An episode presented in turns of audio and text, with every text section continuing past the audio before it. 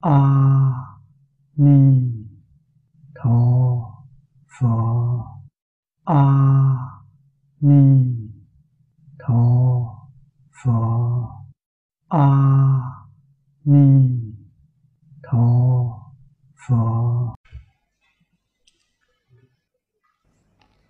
mời mở quyển kinh. Xem phát đại thệ nguyện thứ sáu. Đây là phẩm thứ sáu. Phẩm thứ sáu chân thật là trung tâm của toàn kinh. Một phẩm quan trọng nhất.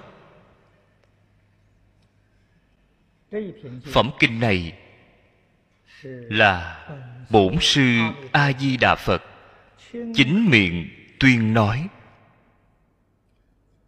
Thích ca thế tôn, vì chúng ta chuyển thuật.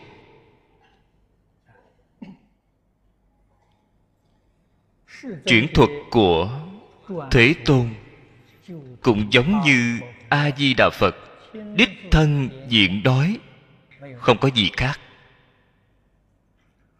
Mà toàn kinh thực tế mà nói chính là giải thích cho phẩm kinh này mà thôi. Cho nên chúng ta tỉ mỉ mà quan sát. Kinh vô lượng thọ từ đầu đến cuối 48 phẩm này, mỗi câu, mỗi chữ đều có liên quan với 48 nguyện. Cũng chính là nói mỗi câu mỗi chữ đều là nói rõ 48 nguyện. Giảng giải của 48 nguyện. Do đây có thể biết, đây là bao gồm tất cả kinh luận nương theo của tịnh độ tông, chỗ nương về ban đầu là chân kinh của tịnh độ. Cũng có thể đem đó xem thành đại hiến chương của thế giới cực lạc. Ngày nay chúng ta gọi là hiến pháp.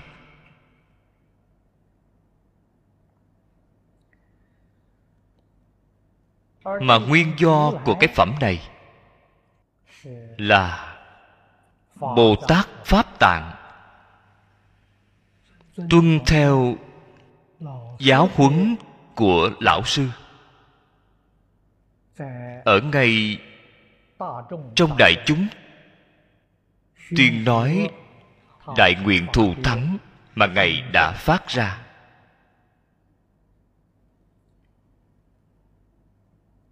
Nhật bản.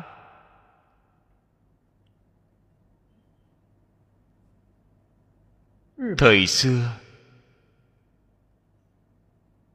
nghiên cứu, chú sớ đối giới. Kinh vô lượng thọ. Nhiều hơn so với người trung quốc chúng ta. Đây là hiện tại chúng ta xem thấy ở ngay trong trước tác. Bảo lưu lại. Trung quốc cổ đại. Những đại đức này có chú sớ hay không? Rất khó nói. Có lẽ có có lẽ không có. Nếu như có, ở trong chiến loạn, bị thất truyền rất nhiều. Thí dụ như, nguyên bản dịch của kinh vô lượng thọ, hiện tại chúng ta biết từ triều hán đến nam tống ngay trong 800 năm này đã từng có trải qua 12 lần phiên dịch. Thế nhưng hiện tại, trong Đại Tạng Kinh, chỉ còn lưu giữ năm loại, còn lại bảy loại đã bị thất truyền. Đây là một việc vô cùng đáng tiếc. Chú giải của Tổ sư Đại Đức xưa nay có bị thất truyền hay không? việc này cũng rất khó nói. Còn nhật bản, cái quốc gia này, có thể nói, khu vực tương đối nhỏ. Phạm vi độc loạn cũng không lớn. Rất nhiều điển tích đều bảo tồn, được rất hoàn chỉnh. Cho nên chúng ta ở trong dạng tục tạng kinh của nhật bản xem thấy chú giải của kinh vô lượng thọ chú giải của người nhật bản nhiều hơn so với chúng ta rất nhiều lần.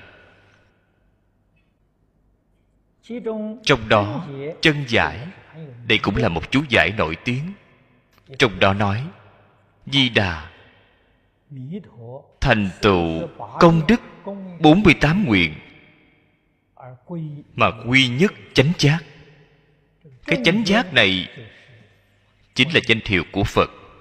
Nam mô a di đà phật. Danh hiệu công đức không thể nghĩ bàn. Đây là chúng ta ở ngay trong lúc bắt đầu giảng kinh. Đã từng nhiều lần nói qua với các vị.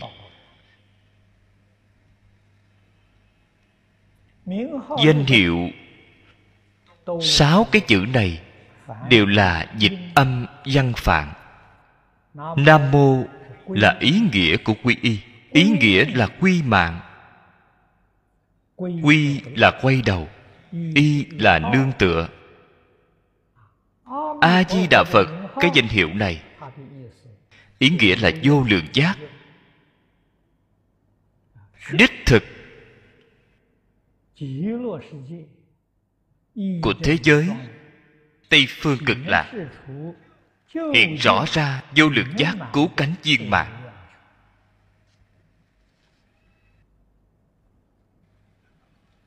thế giới ta bà của chúng ta, thế giới phương khác.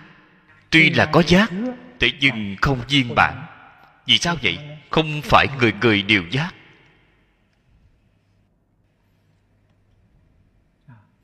Thế giới tây phương cực lạc. Không có người nào mê hoặc điên đảo người mê hoặc điên đảo không thể giảng sanh.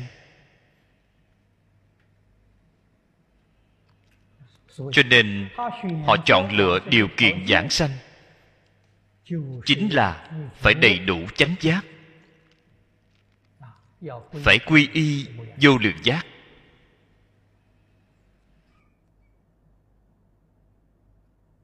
Có lẽ các vị độc tu hoài nghi nếu như là điều kiện như vậy việc giảng sanh của chúng ta e là không có hy vọng.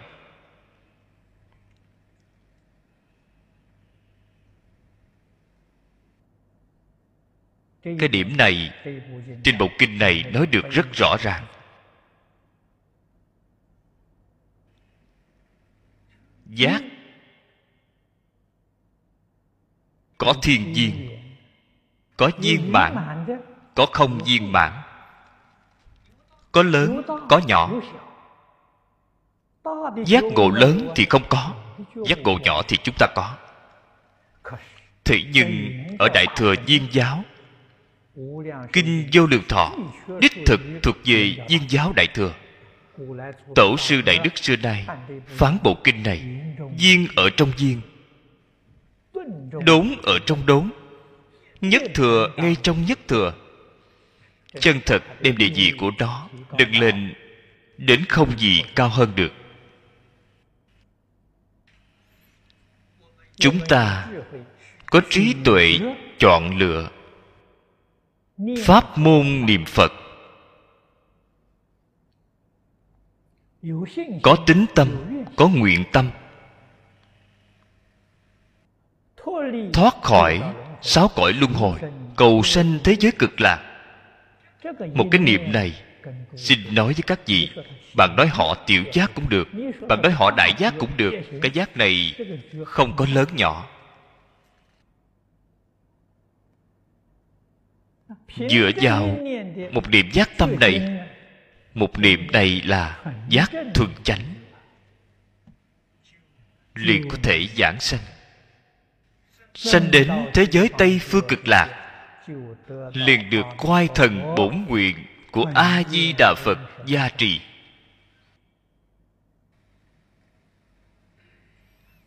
Đây là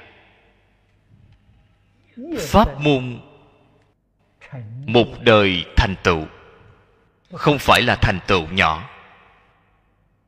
Không phải chứng được quả a la hán quả bồ tát không phải vậy. Phật quả cứu cánh viên bản ngay một đời thành tựu. Cho nên pháp môn này là pháp môn bất khả tư nghị. Đây là di đà. Chánh giác công đức. Không thể nghĩ bàn. Cho nên, thệ nguyện không thể nghĩ bàn.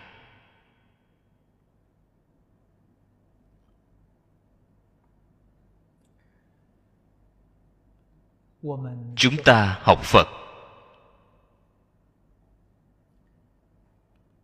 Then chốt thứ nhất là phải rõ lý. Những đạo lý mà phật đã nói trên kinh phải tường tận. Không luận là giảng đại đạo lý căn bản đại đạo lý của vũ trụ nhân sanh. Hoặc giả là nói, nguyên do của thế giới tây phương cực lạc, phía trước chúng ta đã đọc qua.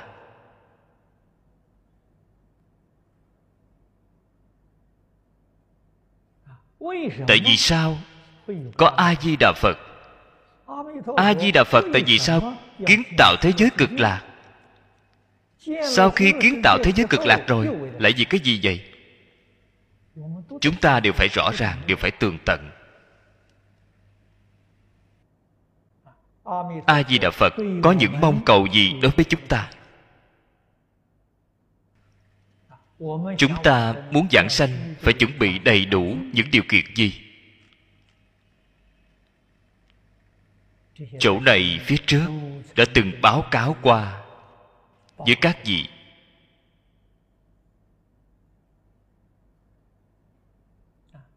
Lại nói hiện tại, chúng ta chọn lấy quyển kinh này.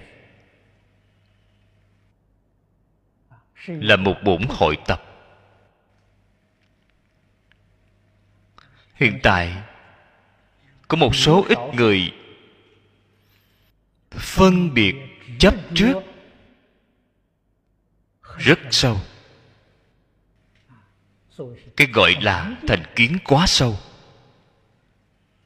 Kỳ thật là, đối với cư sĩ tại gia, đều là xem thường không coi trọng. Đây là người xuất gia ở bên ngoài hoàng pháp lợi sanh chân thật là chiếm được tiện nghi. Mọi người có thể sanh tâm, cung kính đối với bạn ở nơi người cư sĩ mà giảng giảng có được tốt hơn, cũng đều bị trừ bớt đi. Ở trong lòng thính chúng, tâm cung kính không khởi lên. Trừ khi giảng được tốt hơn, gấp 10 lần so với người xuất gia. Thính chúng bên dưới mới có thể gật đầu. Nếu bạn giảng không giống như người xuất gia, người ta sẽ lắc đầu đối với bạn.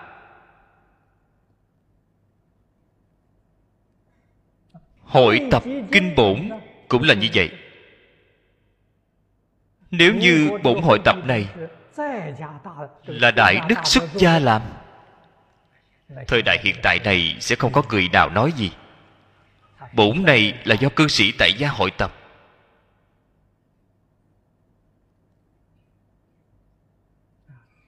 Sự việc này nói ra cũng rất kỳ lạ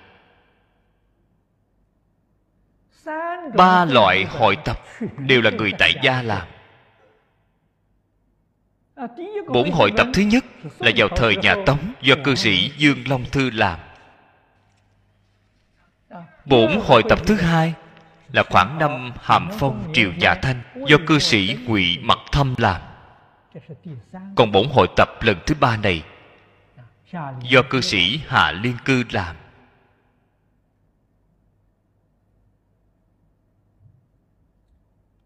Bổn của dương long thư. Hội tập ở trong long tạng.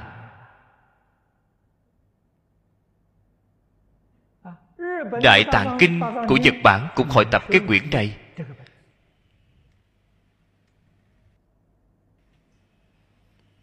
Trước tác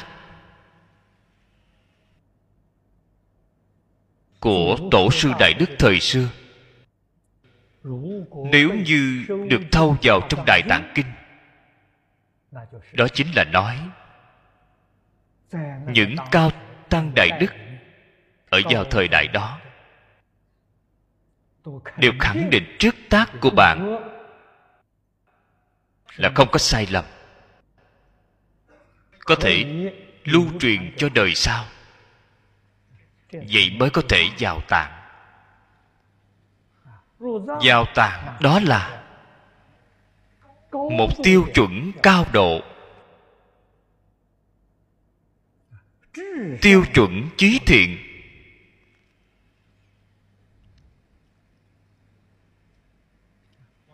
Cư sĩ dương long thư, thực tế mà nói cũng rất là đáng tiếc. Ở vào thời đại đó của ông ông xem thấy được nguyên bản của kinh vô lượng thọ chỉ xem thấy được có bốn bản một loại ở trong kinh đại bảo tích. Ông không có xem thấy. Giờ đây có thể biết, lúc đó có được kinh điển là việc không dễ dàng. Bởi vì ở vào triều và tống đó, vẫn là dùng bản chép tay. Kỹ thuật in xoa vẫn chưa phát triển chưa phát minh ra. Kinh sách đều là sao chép. Số lượng đương nhiên là rất có hạn. Cho nên phần trong kinh đại bảo tích, ông chưa thấy. Ông chỉ nương theo bốn bản dịch mà hội tập. Trong kinh đại bảo tích, còn có một số kinh văn. Ngoài ra còn bốn loại trong đó không có, nên ông không có xem thấy. Do đó, hội tập của ông không được viên mãn. Đồng thời khi ông hội tập, không biết là vô ý hay là cố ý, đem nguyên văn của kinh sửa đi mấy chữ. Đương nhiên, đối với ông mà nói, đây là việc không có gì đáng lo. Theo công phu, học phật của ông, cảnh giới ngộ nhập, cách tạo ra văn tự, đó đều là thuộc về thượng thừa. Thế nhưng cái tiền lệ này không được khai mở. Tiền lệ mở rồi người đời sau xem thấy tổ sư đời trước có thể tùy tiện sửa đổi kinh văn. Người đời sau cũng chiếu theo cách làm như vậy. Người này sửa một câu, người kia sửa hai chữ. Kinh truyền đến đời sau thì hoàn toàn khác đi. Cho nên, kinh văn là quyết định không được sửa đổi. Đây là đại sư ấn quang phê bình đối với ông. Là tương đối không hài lòng đối với cách làm này của ông. Tổ sư phê bình có đạo lý của ngài. Mong muốn chánh pháp có thể thường trụ thế gian.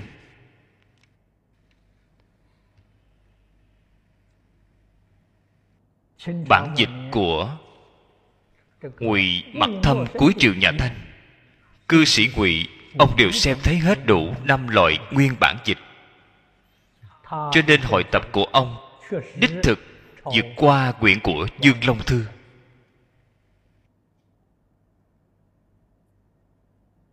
Thế nhưng, đối với sự lấy bỏ của nguyên bản dịch, có một vài nơi không thỏa đáng. Đồng thời cũng có sửa đổi văn tự của nguyên bản. Việc này, đại sư ấn quang cũng có phê bình, cũng không vừa lòng. Chính bởi vì cái nguyên nhân này, hà lão cư sĩ phát tâm làm lại. Hội tập lần thứ ba.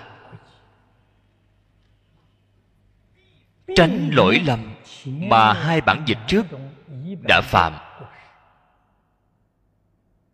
Ông đã đặc biệt cẩn trọng mà làm. Chúng ta xem thấy ở trong lời tựa. Lời tựa là do cư sĩ mai khoan khi làm.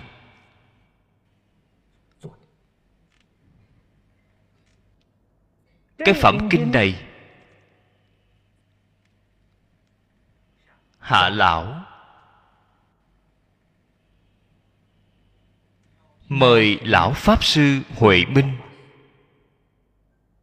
cùng cư sĩ mai hoan hy.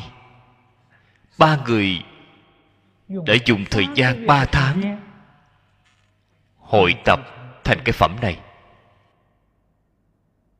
Mới biết được họ đã cẩn trọng đến giường nào. Ba vị đại đức, thời gian của ba tháng hội tập một phẩm kinh này.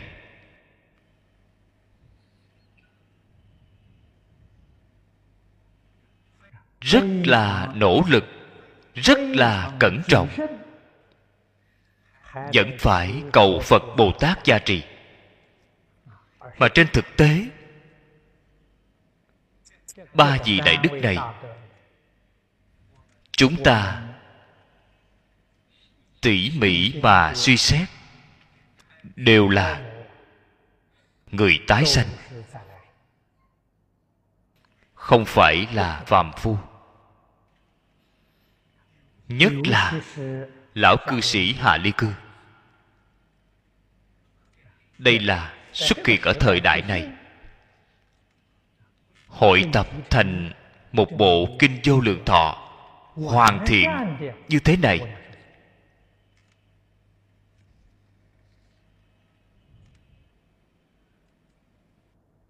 Tác dụng của nó chính là muốn phổ độ chúng sanh.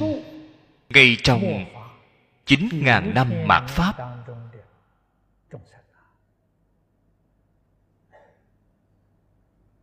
giúp đỡ những người này.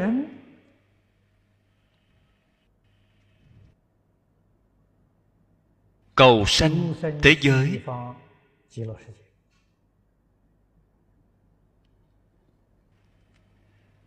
Chúng ta phải ghi nhớ. Nhà phật gọi mạt pháp, về sau vẫn còn chín ngàn năm. Tây phương cực lạc, tây hiện tại. Tôn giáo phương tây nói không như nhau. Tôn giáo thế giới phương tây nói năm 1999 là ngày tàn thế giới. Pháp vận của phật pháp chúng ta vẫn còn chín ngàn năm, vẫn còn rất dài sau chín ngàn năm? Thì phật pháp không còn, thời kỳ mạt pháp. Mạt pháp, con người rất thống khổ. Khổ ở chỗ nào vậy? Khổ ở chỗ không có người dạy bảo. Loại tình hình khổ nạn này, người hiện đại chúng ta nếu như đầu óc bình lặng một chút cũng có thể tưởng tượng ra được mấy phần. Xã hội ngày nay động loạn. có thể nói con người khổ không nói ra lời không luận là tình hình đời sống của họ như thế nào? Đời sống tinh thần đều là rất buồn khổ. Đều là không thể an định. Đây là nguyên nhân gì vậy?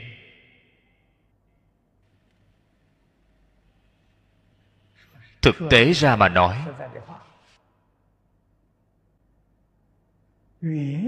so được với người xưa.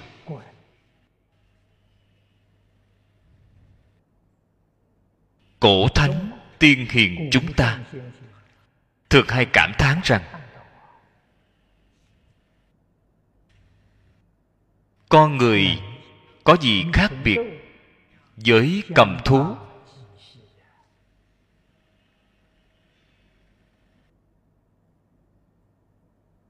Con người là động vật.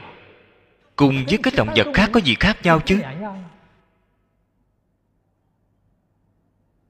Con người sở dĩ có thể chí linh hơn dạng vật. Bởi vì con người được nhận qua giáo dục. Các loại động vật khác không được nhận qua giáo dục. Khác biệt chân thật chính ngay chỗ này.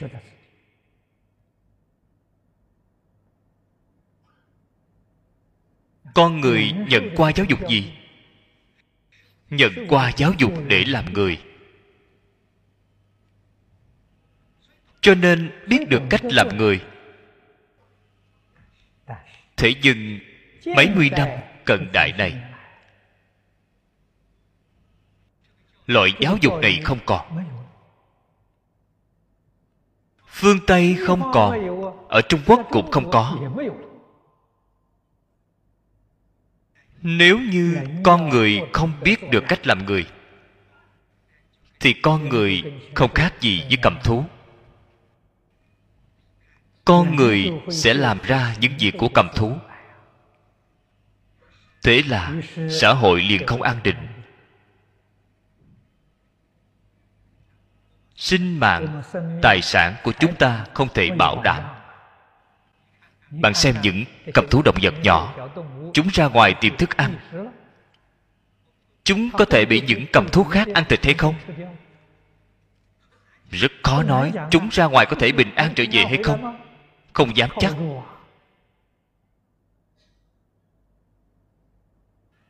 Ngày nay chúng ta sống ở thế gian này cũng là như vậy.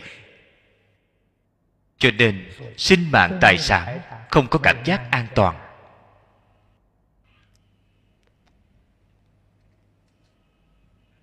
Đây là chúng ta xả bỏ đi những giáo dục của cổ thánh tiên hiền.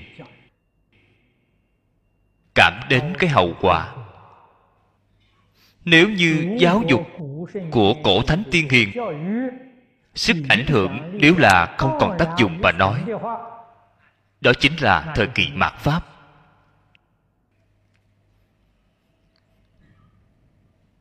Mỗi một người đều tùy thuận phiền não tùy thuận vọng tưởng của chính mình. Tùy thuận tập khí của chính mình. Trong tự nhiên sẽ làm ra rất nhiều việc, gọi là tổn người lợi mình. Vậy thì xã hội đó còn có thể sinh tồn hay sao? Hiện tại, chúng ta ở trên cái địa cầu này các đồng tu có kỳ nghỉ, đều ưa thích đi ra nước ngoài du lịch. Các vị đi qua rất nhiều nơi. Trở về vẫn là thấy singapore tốt. Tôi hỏi qua rất nhiều người, đều có cái cảm giác này. Singapore tốt ở chỗ nào vậy? Người dân tuân thủ pháp luật trải qua ngày tháng có quy củ. Làm việc có quy củ.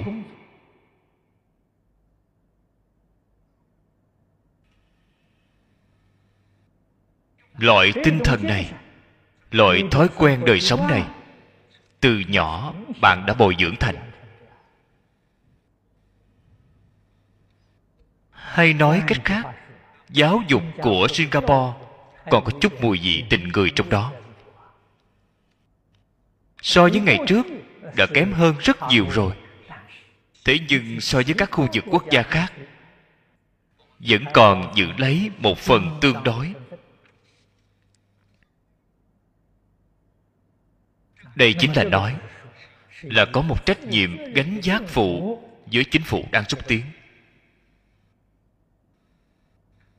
Đang giáo dục nhân dân của họ biết được làm thế nào để trải qua ngày tháng biết được làm thế nào để làm việc biết được làm thế nào đối nhân sự thế tiếp vật.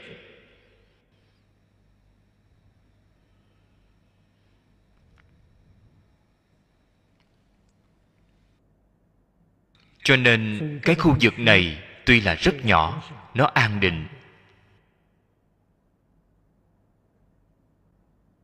tuy là cũng có chủng tộc khác nhau, tôn giáo khác nhau, có thể đôi bên cùng hòa thuận chung sống. Việc này rất khó làm được. Ngày nay, trên thế giới có rất nhiều quốc gia. Trên từ người lãnh đạo, bên dưới đến quần chúng đều hy vọng có một xã hội an định có một xã hội phồn vinh, có một thế giới hòa bình.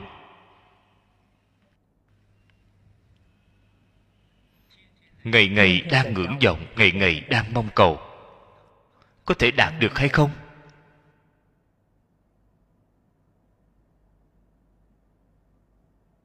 Vậy thì phải xem chúng ta. Có phải là chúng ta đang xem trọng cái việc giáo dục nhân luân hay không?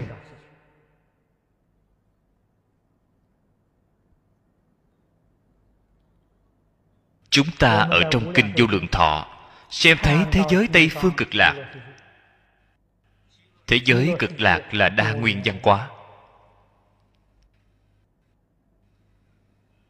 người giảng sanh đi đến nơi đó. Bây giờ chúng ta đổi đi một danh từ. Người di dân đi đến thế giới tây phương cực lạc. Không phân chủng tộc. Không phân tôn giáo.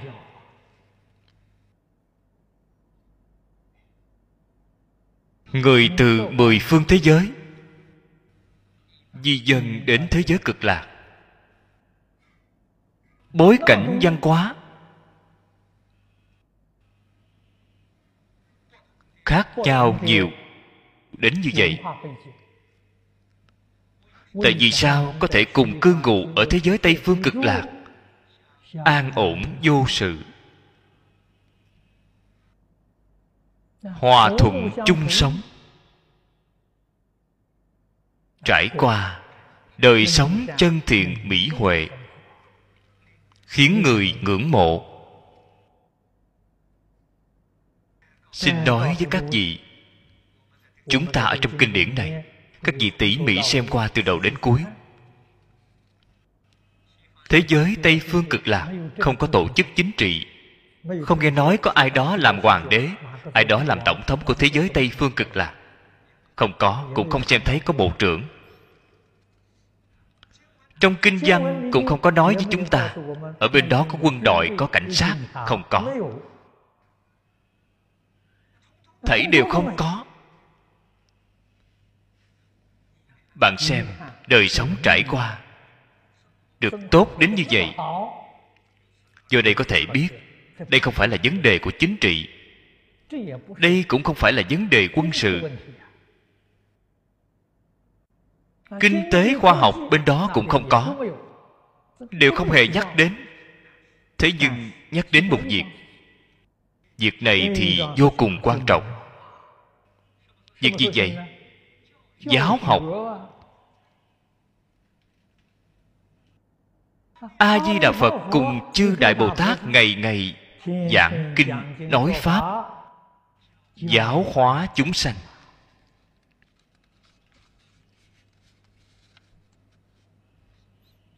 Tất cả những người di dân đến bên đó, ngày ngày học tập với phật a di đà học tập với các đại bồ tát đời sống vui tươi không gì bằng.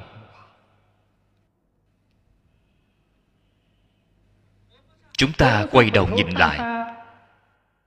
Trên kinh hoa nghiêm, thế giới hoa tạng của tỳ lô giá đa phật cùng thế giới cực lạc của a di đà phật không hề khác nhau. Chúng ta mới chân thật giác ngộ ra. Trong các cõi nước chư phật chỉ là một sự việc. Dùng lời hiện tại của chúng ta mà nói, làm tốt việc giáo dục. Giáo dục là gì? Giáo dục là đa nguyên văn hóa.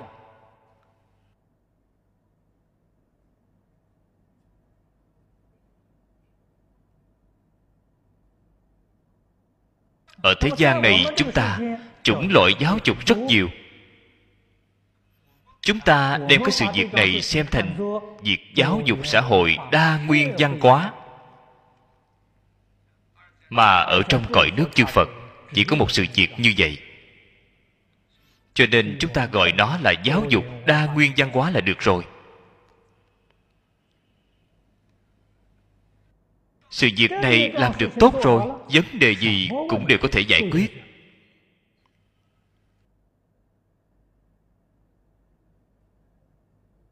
Người người đều xứng ý, người người đều vừa lòng.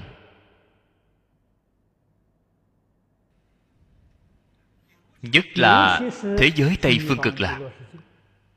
Ở nơi này chúng ta xem thấy lần báo cáo này bồ tát pháp tạng 48 nguyện này là báo cáo của ngài.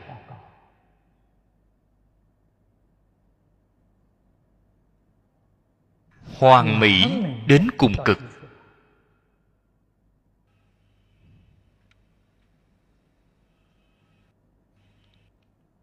Đương nhiên, chúng ta có thể tưởng tượng được tỳ kheo pháp tạng. Lúc đó, ở ngay giảng đường của thế gian tự tại dương như lai, đối diện với thế tôn, đối diện với đại chúng, là một cuộc báo cáo tường tận. Cái mức độ tường tận đó có thể siêu dược hơn so với chúng ta gấp trăm ngàn lần.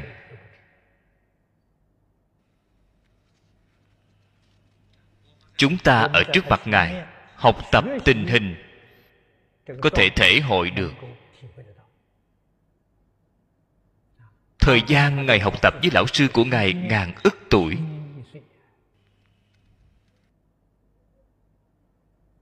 Tu trì của ngài năm kiếp. Cho nên, thời gian báo cáo của ngài nhất định phải là rất dài lâu. Thế tôn vì chúng ta giới thiệu đó chỉ là giới thiệu tinh qua trong báo cáo.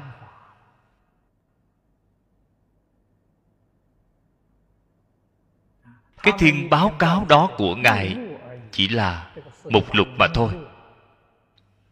48 nguyện là mục lục. Không phải nguyên văn. Cho nên trong cái mục lục này, mỗi câu, mỗi chữ đương nhiên hàm nhiếp vô lượng nghĩa. Việc này nhất định chúng ta phải có thể lý giải.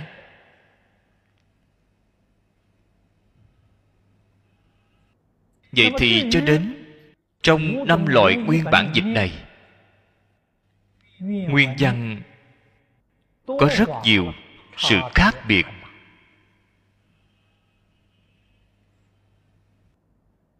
Đời hán, đời ngô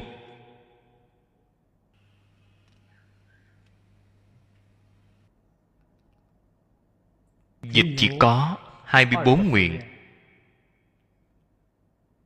Nguyện 24 chương. Đời ngụy, đời đường. Hai bản này là 48 nguyện.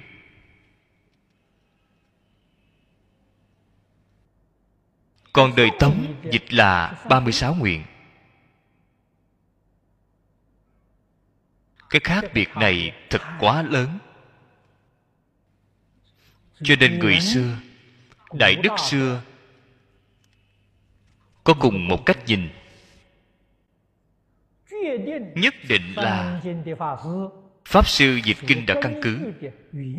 Nếu không mà nói, không thể nào có thể có sự khác biệt lớn đến như vậy. Cho nên từ ba loại khác biệt lớn này, các ngài phán đoán, bổn nguyên bản kinh vô lượng thọ truyền đến trung quốc, chí ít có đến ba loại. Ba loại này không như nhau, nguyên bản không như nhau. Cho nên mới có tình huống này xảy ra. Cái phán đoán này là có lý do. Chúng ta có thể tiếp nhận. Tại vì sao bổn nguyên bản có đến ba loại? Có thể có nhiều loại hơn.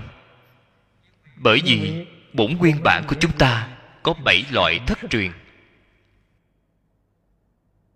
Không hề xem thấy. Nếu sau khi xem thấy, có thể vẫn có khác biệt rất lớn thế là tổ sư đại đức liền nghĩ đến.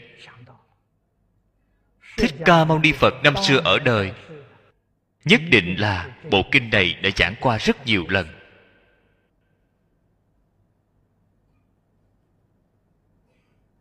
Đây là một sự suy đoán. Thế nhưng đích thực cũng có căn cứ. Không phải tùy tiện nói. Chúng ta biết năm xưa thế tôn ở đời, giảng kinh nói pháp. Chỉ giảng một lần, không hề trùng lập, giảng qua hai lần. Kinh vô lượng thọ tuy là đã nhiều lần tuyên giảng, cái dụng ý đó thì không như nhau. Nếu như không phải đối với việc tu hành chứng quả của chúng ta, có quan hệ vô cùng quan trọng. Nhất định thế tôn không thể nào. Một bộ kinh, một pháp môn giảng rất nhiều lần. Cho nên kết tập cũng chiếu theo đó mà kết tập lại. Lưu truyền đến trung quốc mới có rất nhiều nguyên bản khác nhau.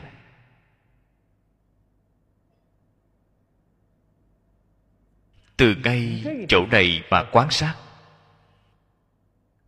Chúng ta liền hiểu rõ. Thế tôn rất là xem trọng đối với bộ kinh này.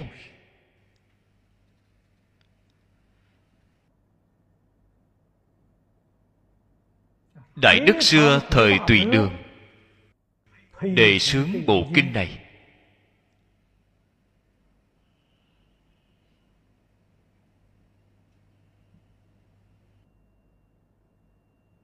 Là đệ nhất kinh. chư phật như lai độ chúng sanh thành phật đạo.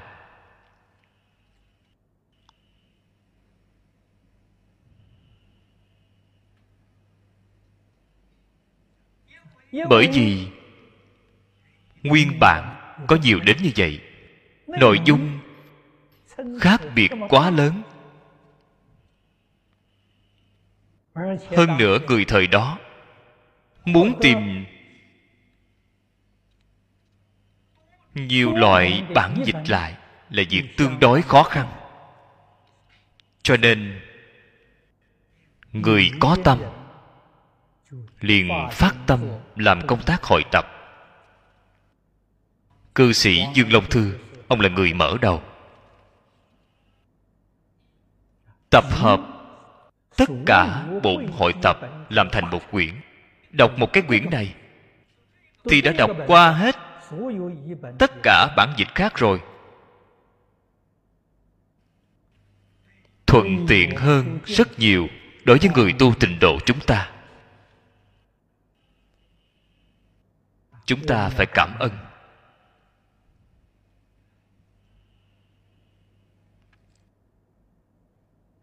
Cái quyển này của hạ liên cư pháp sư ấn quang chưa xem thấy.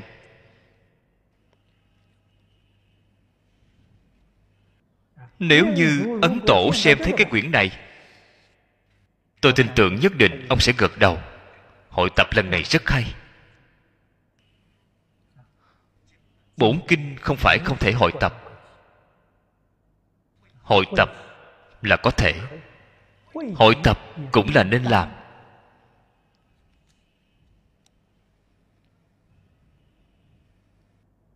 Chúng ta biết được, cư sĩ dương long thư giảng sanh. Là biết trước giờ ra đi. Ông là đứng mà giảng sanh. Các vị xem qua, long thư tịnh độ văn. Quyển này phía trước có một tấm hình. Hình cư sĩ dương long thư đứng giảng sanh. Nếu như hội tập là không nên làm, hội tập là có lỗi lầm. Cư sĩ dương long thư làm sao có thể đứng mà giảng sanh? Từ cái điểm này đã làm ra cho chúng ta một chứng minh. Ông thầy a di đà phật làm một việc tốt. Đối với phật giáo đối với chúng sanh, đã làm ra cống hiến to lớn. Ông hội tập rất hay.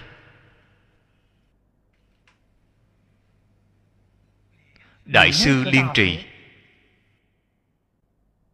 Đây là một vị tổ sư tịnh độ mà người trung quốc chúng ta kính phục nhất. Ngài ở trong di đà kinh sớ sao?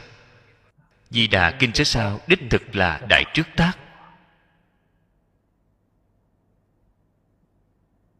Vận dụng kinh vô lượng thọ. gần như là vượt hơn phân nửa văn tự. Chọn lấy bổn hội tập của dương long thư đây chính là nói rõ đại sư liên trì khẳng định đối với bổn hội tập của ngài long thư.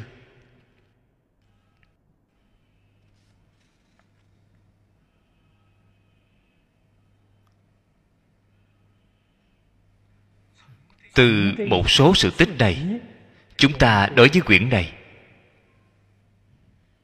nhất định phải sanh khởi tính tâm.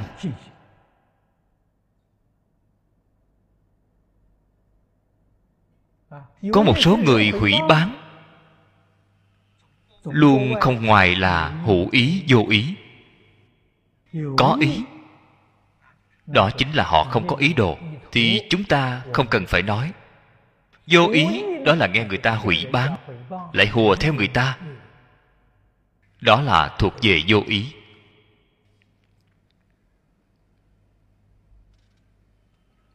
Đây đều là không thể kiên định chúng ta phải kiên định tính tâm. Văn tự bổn hội tập này không nhiều. Cái nghĩa lý này, ý nghĩa của năm loại nguyên bản dịch, viên bản tròn đầy, bao gồm trong đó.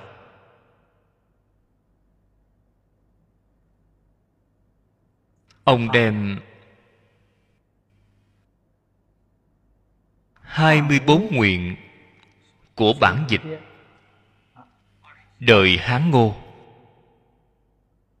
48 nguyện trong bản dịch của đời Ngụy Đường. 36 nguyện của bản dịch đời Tống, đem nó tập hợp lại. Hội tập thành một chương này. Một phẩm này. Hội tập thành một phẩm này.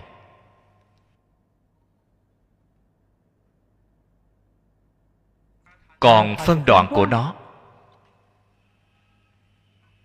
Đoạn lớn 24 chương. Khúc đoạn của kinh này là 24 chương. Mục nhỏ là 48 nguyện. Đây là Số tự của nguyên bản dịch xưa. Đều bao gồm hết.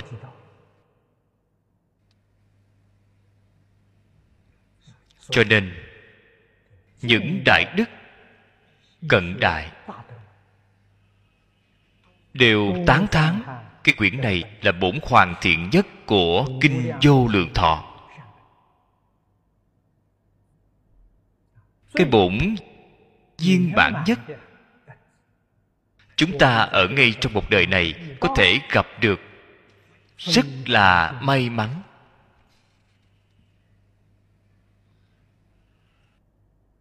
Chúng ta có duyên với phật a di đà cũng có duyên với hạ lão cư sĩ.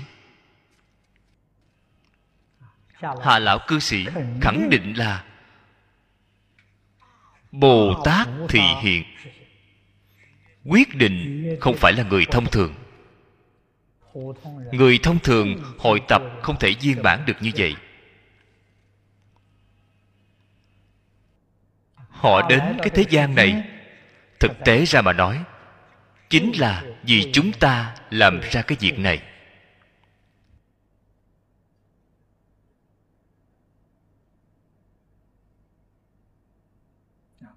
Lý do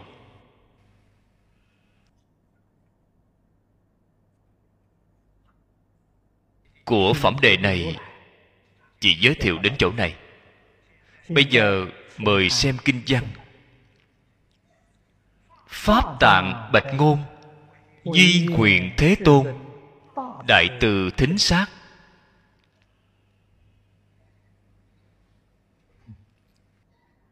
Chỗ này, pháp tạng đã gọi là thế tôn, chính là thế gian từ tại dương như lai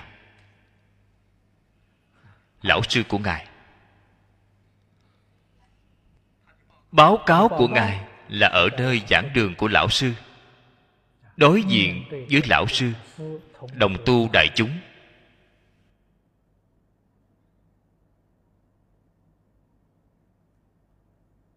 Đây là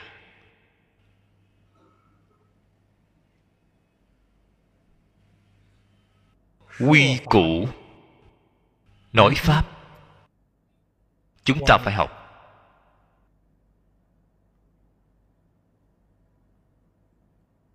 Trong đây,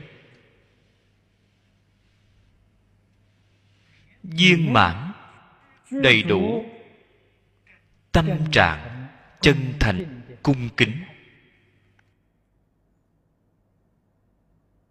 Đại sư ấn quang nói rất hay. Một phần thành kính được một phần lợi ích mười phần thành kính được mười phần lợi ích. Phật pháp phải từ chỗ nào mà cầu? Từ ngay trong cung kính mà cầu. Chúng ta chỗ này xem, thấy lễ tiết của ngài. Xem thấy thái độ nói chuyện của ngài. Bạch ngôn, đây là thái độ rất cung kính. Di nguyện thế tôn đại từ thính sát thực tế ra mà nói thành tựu của pháp tạng ngày nay siêu dược lão sư.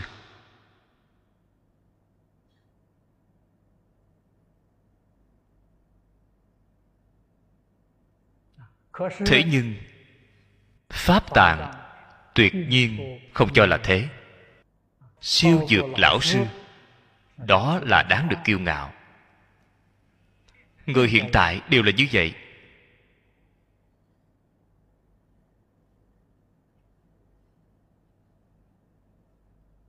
Trưa nay,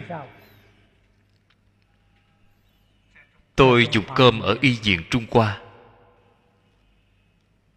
Ngồi bên cạnh tôi là cư sĩ lý. Lão cư sĩ lý nói với tôi, ông quen biết bạn bè singapore. Đưa con trai đi học ở hoa kỳ. Muôn vàng khổ cực cúng dừa con trai đến hoa kỳ học. Khi ở bên đó, tốt nghiệp xong, cũng thành gia lập nghiệp. Hai vợ chồng già, rất nhiều năm không thấy được con trai, rất là thương nhớ đến hoa kỳ để thăm con trai. Đến nơi đó ở hơn một tháng khi quay về, con trai đưa cho ông một cái hóa đơn. Nó nói, cha ở chỗ con hơn một tháng, phí dùng ăn ở. Mỗi ngày ăn cơm, phí dùng cúng dường. Từng món từng món đều đem nó tính hết. Ngay đến giặt quần áo, cái phí dùng đó cũng đều tính trong đó. Hai vợ chồng này vừa xem thấy, tâm ý nguội lạnh đưa con trai ra nước ngoài du học thì mất luôn rồi. Không còn nữa. Không quen biết khi gặp mặt là làm ăn buôn bán. Ông ăn bao nhiêu tiền cơm phải bao trả tiền.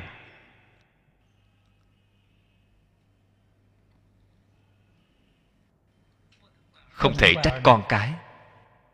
Phải trách ai? Trách chính mình không có dạy tốt làm sao bạn có thể trách chúng? Từ nhỏ bạn không dạy cho chúng giáo dục luân lý. chúng không hiểu được hiếu dưỡng cha mẹ.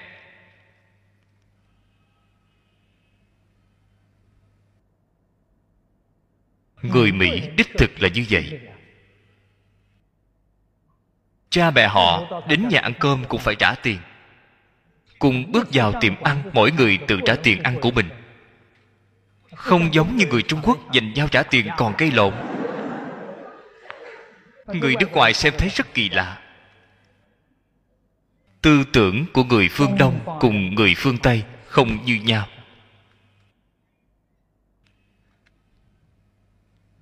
Cho nên, sau khi ông quay về rất là đau lòng. Nói cho những bạn bè thân thiết về những việc này. Khi tình cờ nhắc đến sự việc này chúng ta nghĩ đến việc này. Giáo dục là vô cùng quan trọng. Trong y viện trung hoa bên cạnh, có một học viện trung y.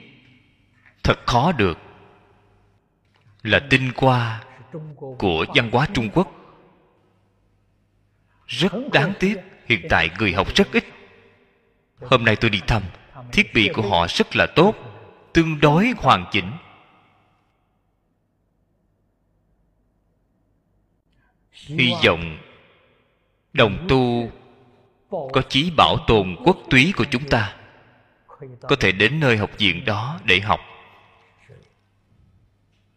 Họ chân thật là đang hành bồ tát đạo. Chăm cứu cho thuốc. Chăm cứu dường như là chỉ nhận một đồng lấy thuốc, cho dù là thành phần thuốc như thế nào.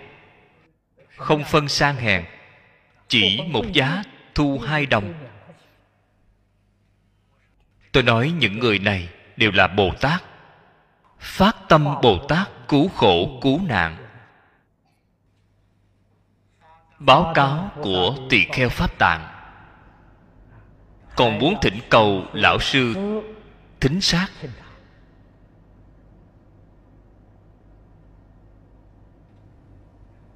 Bạn xem thấy đây là khiêm tốn đến dược nào, cung kính biết bao. Chúng ta học phật, phải từ chỗ này mà học. Nghĩ tưởng xem chính chúng ta, đối với trưởng bối, đối với cha mẹ, đối với thầy giáo, thậm chí đối với phật bồ tát. Phật bồ tát không ở thế gian, đối với hình tượng của phật bồ tát chúng ta không đủ lòng cung kính.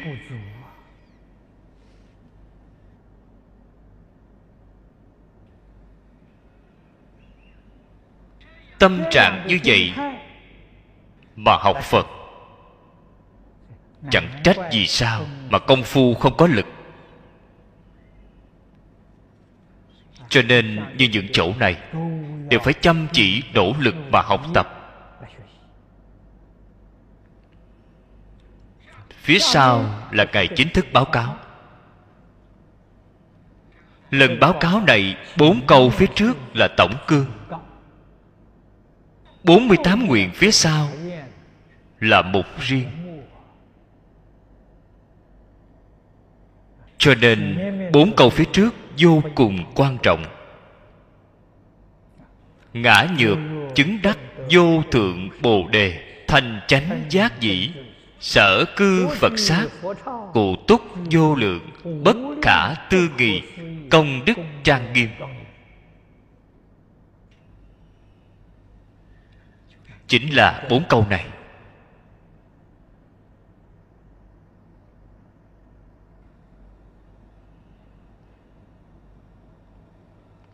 Ngã là pháp tạng tự sinh nhược là lời nói rất khiêm tốn. Vì sao vậy? Ngài đã chứng đắc rồi. Đây không phải là lời giả thiết. Ngài đã chứng đắc, đã chứng đắc rồi, vẫn còn nói nhược. Đây là khiêm tốn. Một chút tâm ngạo mạn, tự mãn đều không có.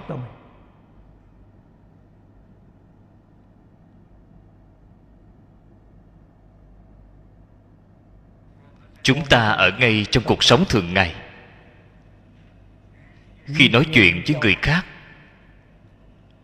phải học cách nói. Phải học khiêm tốn, phải học cung kính. Lời nói ở chỗ khổng lão phu tử là xếp vào bài khóa thứ hai giáo học của khổng lão phu tử là bốn khóa mục. Bài khóa thứ nhất là đức hạnh, khóa mục thứ hai là ngôn ngữ. Bạn thấy khổng tử xem trọng ngôn ngữ đến mức nào? Bạn phải học biết cách nói chuyện.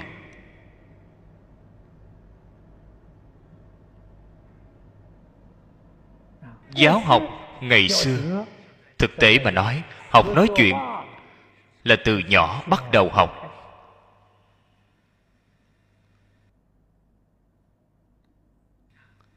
Học xong kinh thi thì biết nói chuyện. Bạn xem các chú nhỏ, khi vừa mở đầu học biết học chữ, học thiên gia thi. Học đường thi tam bách thủ. Sau khi dùng cái này làm nền tảng lại học kinh thi. Dạy cho bạn nói chuyện phải hàm súc nói chuyện phải khiêm kính khiêm tốn cung kính. Tương lai cả đời bạn không luận làm bất cứ việc gì liền có thể có được sự giúp đỡ. nếu như không biết nói chuyện tuy là bạn có năng lực.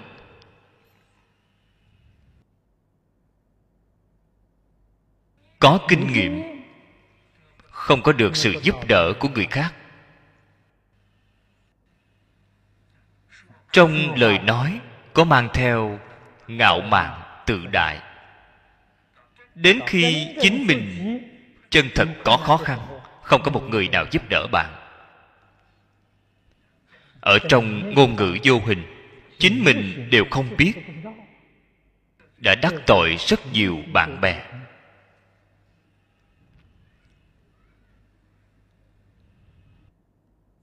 Bình thường, bạn không thể nào quan sát ra được.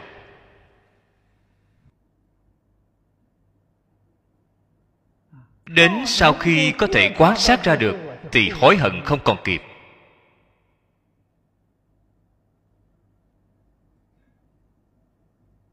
Cho nên lời nói cùng bình thường viết ra những văn tự này. Văn tự là phù hiệu của ngôn ngữ.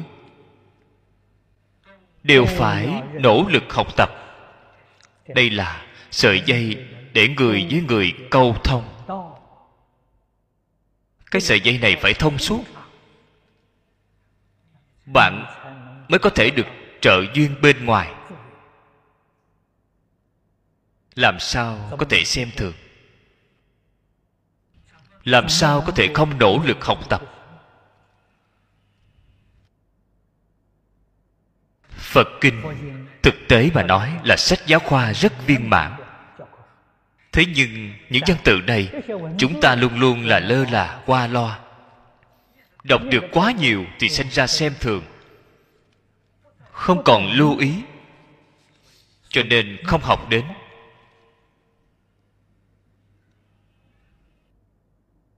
chúng ta có cơ hội cùng nhau nghiên cứu, thảo luận. Không thể không nêu ra.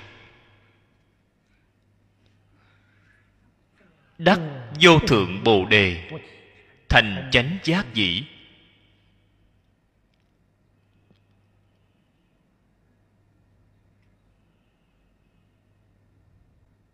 Vô thượng bồ đề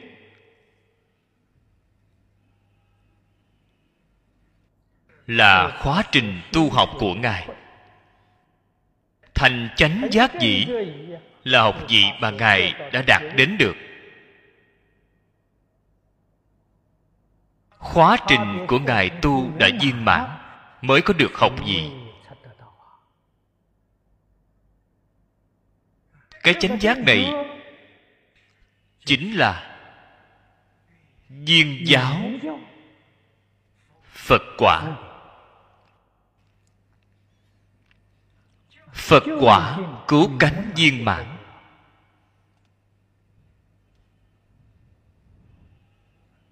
Phật quả cứu cánh viên mãn là phải đem vô thượng chánh đẳng, chánh giác tu viên mãn.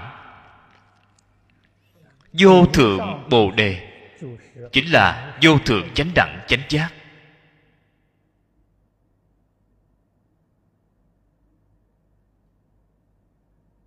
Câu này rất là quan trọng. Thế nhưng, thông thường các đồng tu lại lơ là nó. Sơ sài qua loa. Bạn không thể nào quán sát được. Nếu bạn chân thật quán sát thể hội được, thì bạn liền biết được học phật là học cái gì. Cầu là cầu cái gì? Vô thượng bồ đề.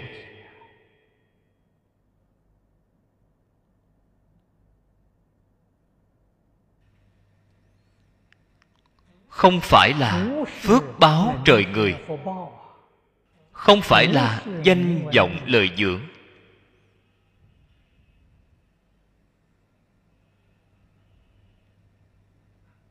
Nếu như chúng ta muốn học phật học phật là vì cái gì?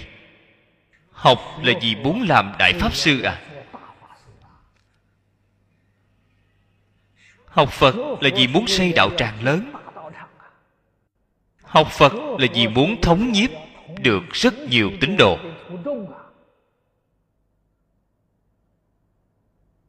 Đó chẳng phải đều là sai lầm rồi sao?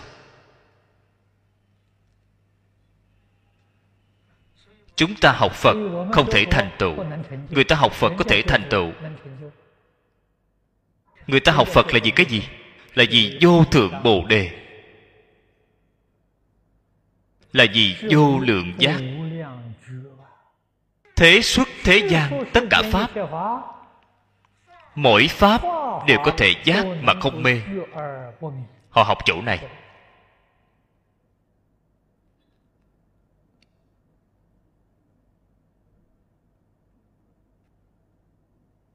Ngày nay chúng ta thành thật mà nói đối với tất cả các pháp có một số cũng đang dùng tâm học phật. Thế nhưng học được thế nào? Học rồi liền mê. Có mấy người có thể học mà không mê? Tại vì sao đó bạn học rồi mê? Dính tướng thì mê rồi phân biệt thì mê rồi. Bạn xem bản lĩnh của người ta.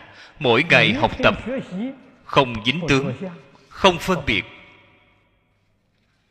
Họ mới là giác mà không mê. Ngày nay chúng ta càng học càng mê càng học càng chấp trước. Đến năm nào mới có thể thành tựu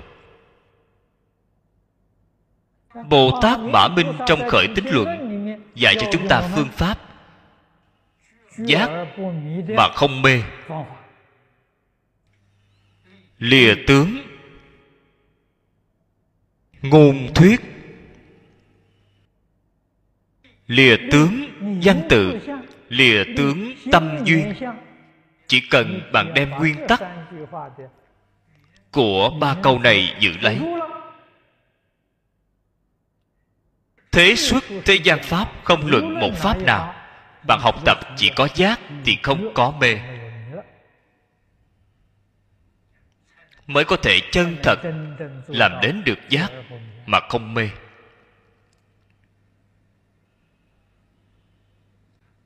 Nếu không mà nói, cái giác đó của bạn vẫn là mê. Không phải thật là giác ngộ. Các bạn đã học được dùng lời hiện tại mà nói thường thức thông thường mà thôi. Không thể nào khế nhập được cảnh giới. Bạn học được nhiều, đều là mê mà không giác.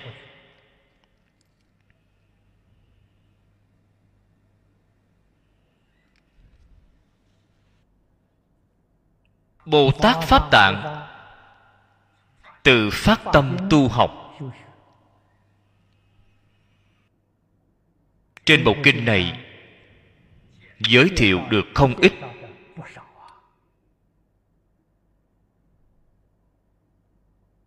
mỗi câu, mỗi chữ, chúng ta đều phải nên học tập.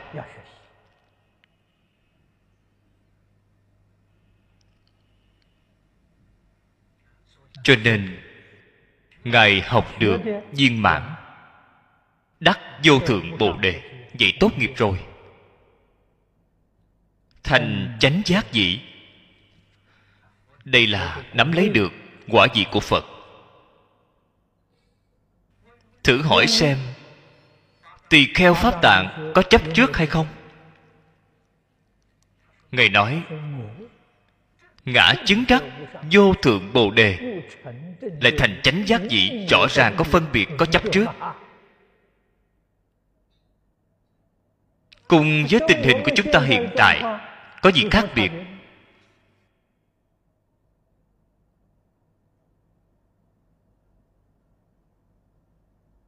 Trên biểu hiện mà xem thì không có gì khác biệt. Trên thực tế, có sự khác biệt vô cùng to lớn. Đây đúng là tông môn đã nói. Phân biệt diệt phi ý. Cái ý này rất sâu. Tuy là phân biệt cũng chẳng phải ý. Chấp trước cũng chẳng phải ý.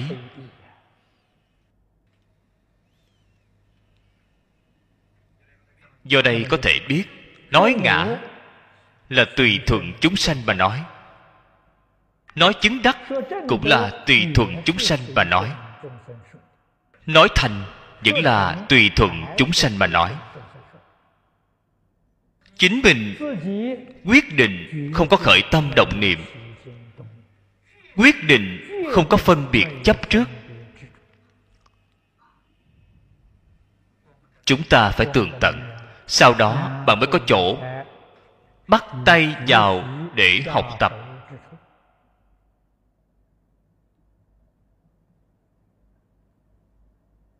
Hai câu này, từ cái đoạn nhỏ này mà xem. Hai câu này là nhân, tu nhân. Hai câu phía sau là quả báo.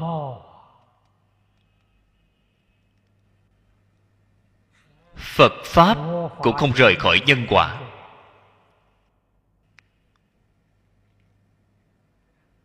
Bạn tu nhân thiện, nhất định được quả thiện.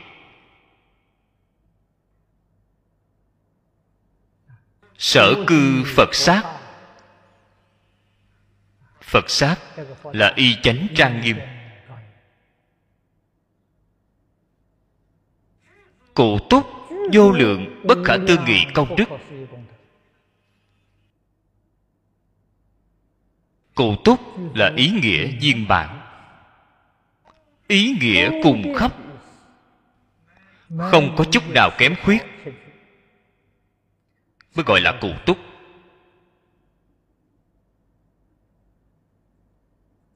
Cụ túc vô lượng. Bốn cái chữ này chính là siêu thắng cõi nước chư phật. Nguyện vọng của ngài đã thực hiện. Vì chúng ta làm ra chứng minh tốt nhất. Phật thị môn trung hữu cầu tất ứng. A di đà phật phát ra cái nguyện này. Người thông thường chúng ta nghe rồi cảm thấy là việc không thể nào.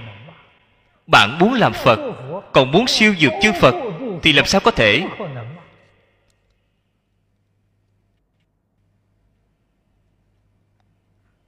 Quả nhiên đã hiện thực rồi. Làm phật phải siêu dược chư phật. Cái nguyện này đã hiện thực rồi. Còn có cái nguyện nào mà không thể hiện thực được? Thực tế mà nói, mang đến cho chúng ta lòng tin để tu học không gì sánh bằng. Có người nói, pháp sư ơi vì sao ông có lòng tin đến như vậy? Lòng tin của tôi từ chỗ này mà ra.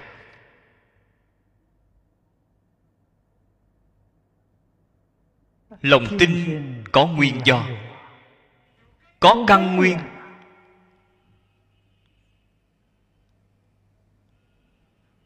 Làm gì mà không thể thành tựu chứ?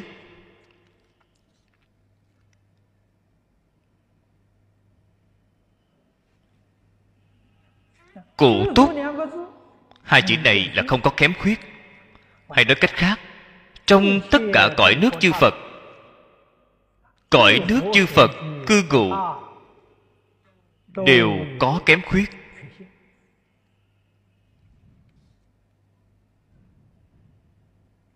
Chỉ có tây phương tịnh độ không có kém khuyết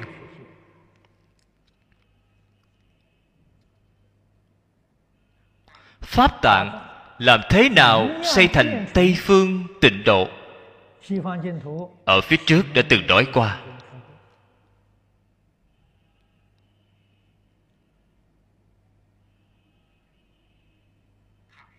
Ngài là tu học thời gian dài.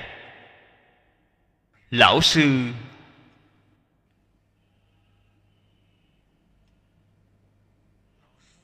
dạy được tốt. Lão sư khéo dạy học. trò khéo học. lão sư không chỉ là đem mười phương thế giới. Ngày nay chúng ta nói chân tướng của vũ trụ nhân sanh. nói cho ngài nghe rõ ràng tường tận. ở trong đây có lý luận có tánh tướng, có nhân quả, có cảnh giới. Hơn nữa, lão sư còn dùng thần lực đem mười phương cõi nước chư phật triển hiện ra ở ngay trước mặt ngài, để ngài có thể thấy hết được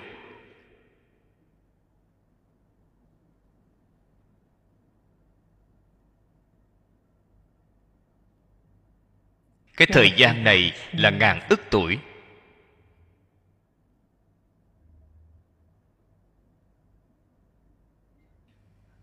Ngài nghe rồi ngài thấy rồi.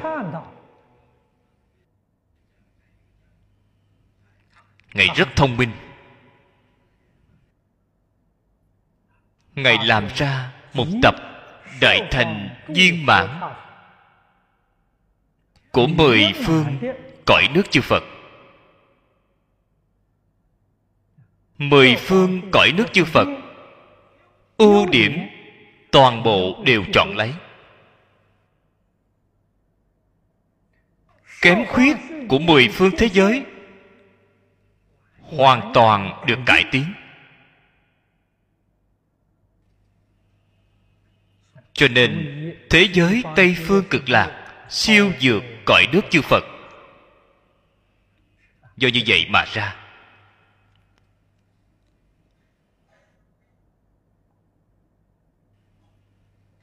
Cùng một đạo lý như vậy, nếu như chúng ta muốn đem cái đạo tràng này xây được thập toàn thập mỹ mà không có kém khuyết, chúng ta phải học.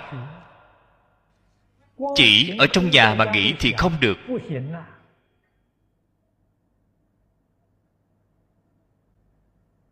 Nghĩ nhiều rồi, đầu óc sẽ nghĩ hư.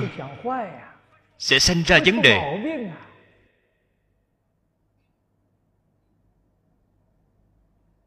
Nhất định phải tham học nhiều.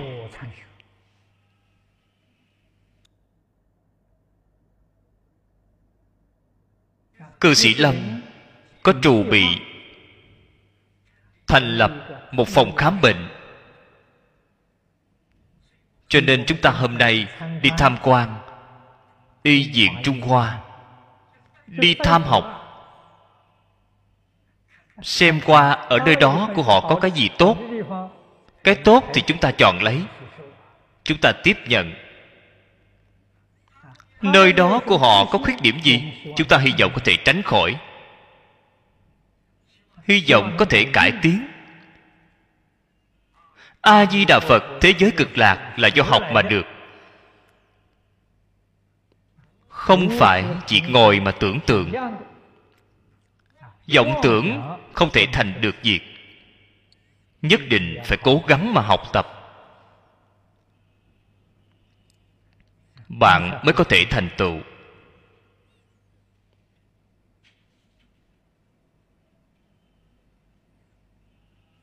Đại đức xưa nói với chúng ta một người sống đến già học đến già học không hết. Đây là thật. Ở trong phật pháp đời đời kiếp kiếp đang không ngừng tiếp tục tu học. Từ sơ phát tâm đến quả địa như lai. Thời gian học tập vô lượng kiếp ba đại a tăng kỳ kiếp. Chúng ta phải có lòng nhẫn nại. Như lý như pháp mà tu học, chúng ta mới có thể thành tựu. Cho nên, cụ túc vô lượng, bốn chữ này ý nghĩa rất sâu.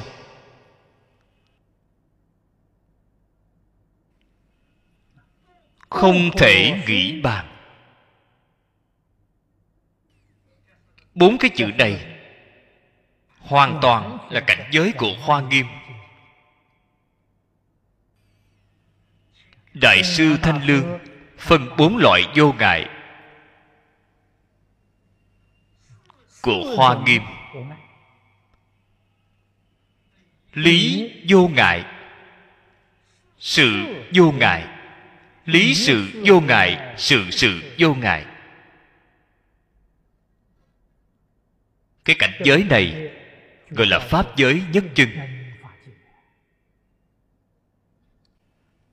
Các vị phải nên biết, trong mười pháp giới không có cảnh giới này.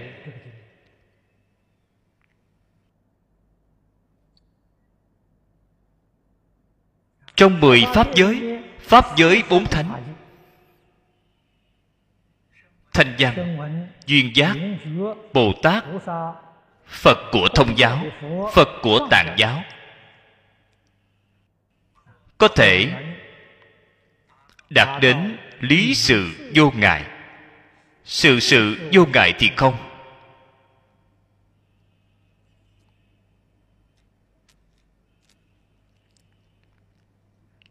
Sự sự vô ngại là pháp giới nhất chân chân thật trong mười pháp giới không có.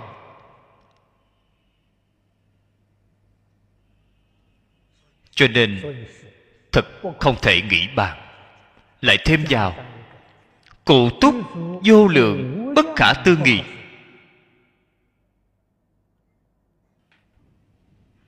Phía sau,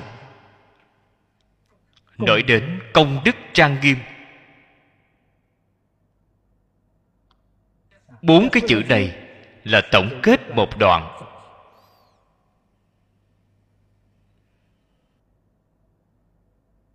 Chốt ở cụ túc, vô lượng bất khả tư nghị tám chữ này.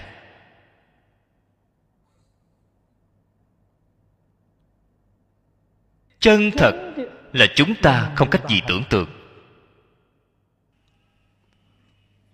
Cũng không nói ra được. Trên kinh hoa nghiêm nói,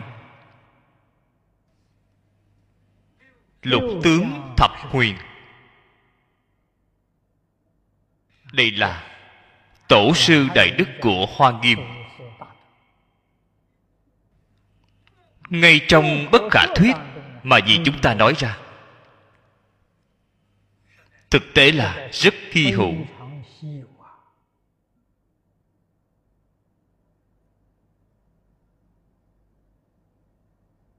Thí dụ nói, một chính là nhiều nhiều chính là một. Nhiều và một không hai, đây là sự sự vô ngại. Ngày đây chúng ta, một không phải là nhiều nhiều không phải là một. Một cùng nhiều nhất định có chướng ngại.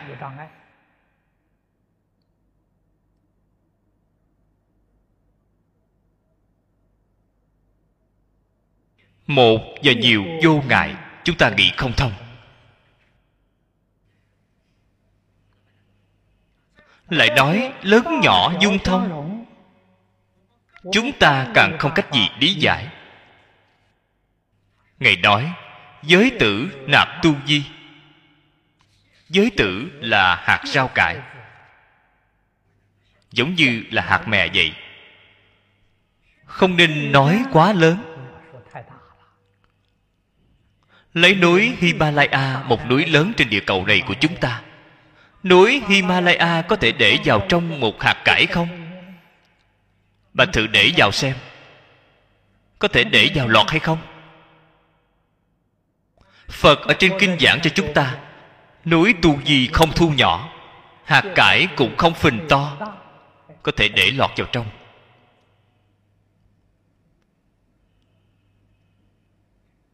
Đây cũng là không thể nghĩ bàn cảnh giới sự sự vô ngại. Những nơi khác nói rộng hẹp tự tại, dài ngắn đồng thời. Câu này nói là thời gian. Quá khứ hiện tại vị lai, quá khứ không phải hiện tại hiện tại không phải là vị lai. Ngay trong đó có chướng ngại.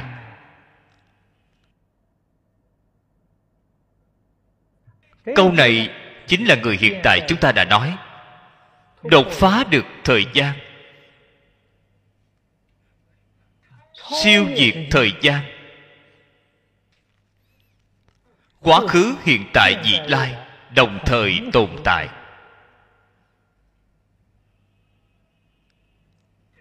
cái đạo lý này, các nhà khoa học phương tây đã nói qua. Dường như anten đã nói qua. Quá khứ hiện tại vị lai đồng thời tồn tại. Thế nhưng hiện tại vấn đề là hiện tại chúng ta không cách gì trở lại quá khứ, cũng không cách gì bước vào được tương lai trên lý thì phát hiện rồi, trên sự thì không làm được.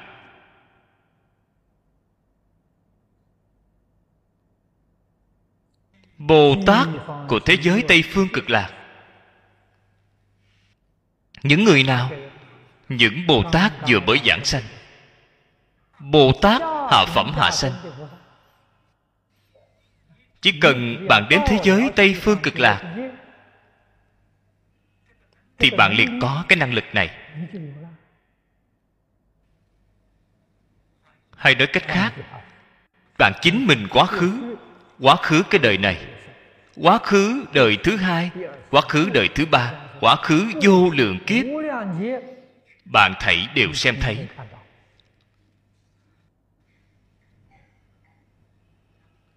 Cảnh giới của tương lai bạn cũng xem thấy.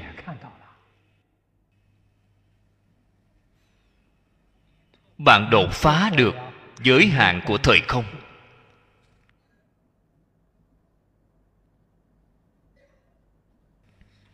Chúng ta muốn hỏi, họ có năng lực gì đột phá được giới hạn này? Chúng ta cảm thấy rất là khó hiểu. Thực tế mà nói trong đây có đạo lý.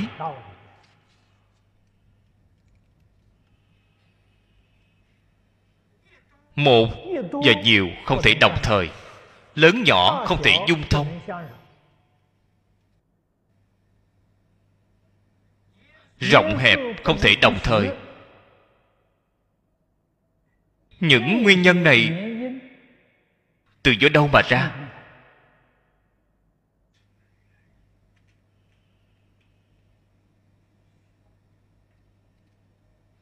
Phật nói với chúng ta, những hiện tượng này đều không phải là thật. Phàm sở hữu tướng, giai tỳ hư vọng, nhất thiết hữu vi pháp như mộng huyễn bào ảnh. Kinh văn này chúng ta đọc rất quen thuộc.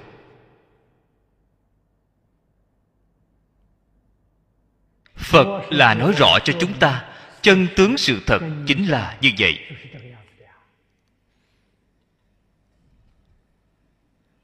Những hiện tượng này làm thế nào mà sanh ra? Là từ trong vọng tưởng phân biệt chấp trước của chính chúng ta mà biến hiện ra. Mộng huyễn bào ảnh. Bạn phải biết được nguyên do của nó. Sau khi đến thế giới tây phương cực lạc dòng tưởng phân biệt chấp trước đều không còn. Đều buông bỏ. Đều dứt bỏ, đều buông xuống. Bao gồm tất cả những chứng ngại này, thảy đều phá trừ. Đạo lý chính ngay chỗ này. Bạn hiểu rõ cái đạo lý này, bạn sẽ không cảm thấy kỳ lạ. Bạn mới biết được sự việc là như vậy. Là lý đương nhiên. Sáu tướng mười huyền ở thế giới tây phương cực lạc là hiện tượng đời sống bình thường của mọi người đó là được đại tự tại. Ngày nay chúng ta không thể đoạn được vọng tưởng phân biệt chấp trước. Tập khí quá nặng. Thế giới tây phương cực lạc được oai thần chư phật gia trì, được công đức bổn nguyện của a di đà phật gia trì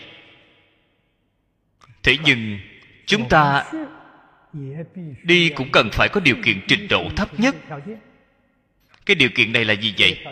Khống chế phiền não tập khí của chính mình, gọi là đới nghiệp giảng sanh.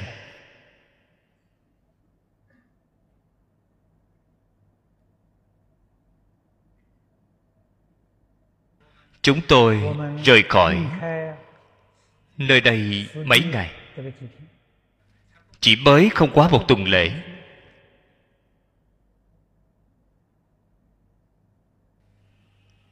Niệm phật đường của chúng ta đang thoái lui.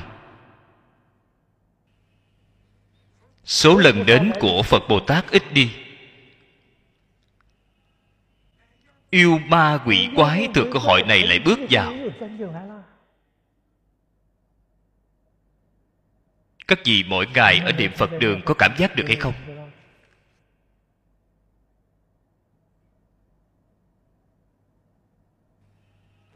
Tôi rõ ràng, rất tường tận. Cho nên các vị cần phải phấn chấn lên.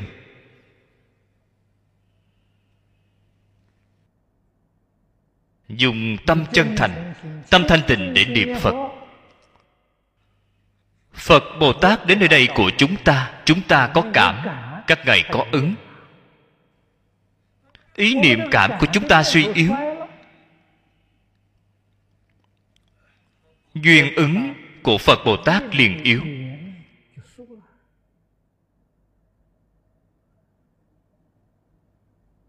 Ý niệm của chúng ta khởi vọng tưởng.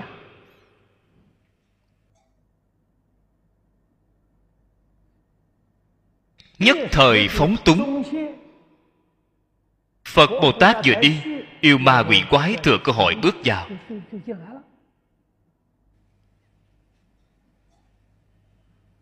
Do đây có thể biết chúng ta không được phóng túng. Trong cảm ứng thiên, có một câu chuyện. Chúng ta mấy ngày này có giảng qua rất đáng để chúng ta cảnh tỉnh đây là vào thời xưa. Có một lão hòa thượng tham thiền khi đang ở trong đình. Xem thấy hai vị pháp sư. Trong đình xem thấy hai vị pháp sư đang nói chuyện.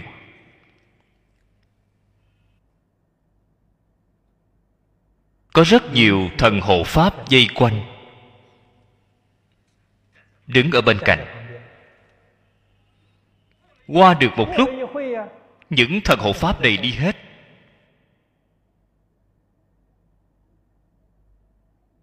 Họ hai người vẫn đang nói chuyện.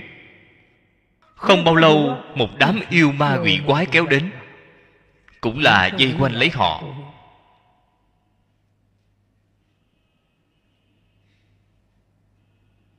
Rốt cuộc họ đang nói cái gì vậy? Ban đầu, hai vị xuất gia này nói đến phật pháp. Thần hộ pháp vây nhiễu chung quanh. Sau khi nói xong phật pháp, nói chuyện phím, thần hộ pháp không còn nữa. Sau đó nói đến danh vọng lợi dưỡng, yêu ma quỷ quái liền kéo đến. Ý niệm vừa chuyển cảnh giới liền thay đổi. Đây chẳng phải là trên kinh phật thường nói, tất cả pháp từ tâm tưởng sanh. Đại sư thiên thai giảng cho chúng ta, bách giới thiên như. Khi chúng ta một lòng hướng phật, và lúc này pháp giới phật hiện tiền, chúng ta chính mình không biết được. Bạn phải nên biết được chư phật hộ niệm. Phật đến cái đạo tràng này của chúng ta. Cái đạo tràng này của chúng ta hiện tại là pháp giới phật. Tại vì sao là pháp giới phật? Mọi người trong lòng có phật. Pháp giới phật hiện tiền. Trong lòng một người có phật, một vị phật này xuất hiện trong cái giảng đường này, mấy trăm người, mỗi một người trong lòng đều có phật thì liền có mấy trăm vị phật xuất hiện.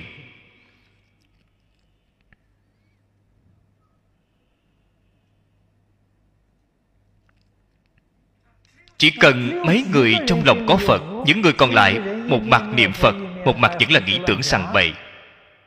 Chân thật vẫn là nghĩ đến danh vọng lợi dưỡng vậy cái niệm phật đường này của chúng ta, thần hộ pháp ít đi, yêu ma quỷ quái nhiều. Thần hộ pháp cùng yêu ma quỷ quái đều có. Vẫn tốt, họ không gây lộn, họ cũng không làm những việc ồn náo ở chung vô sự. Những cảnh giới này ở người sáng bắt thấy ra được, rất rõ ràng, rất tường tận. Các vị nhất định phải giữ tâm tốt, phải giữ cái tâm phật.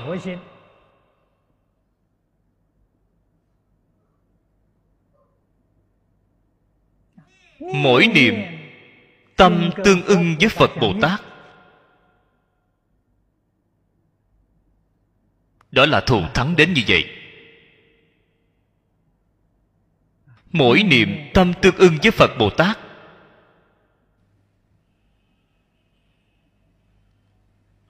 mỗi niệm cùng đồng với phật bồ tát.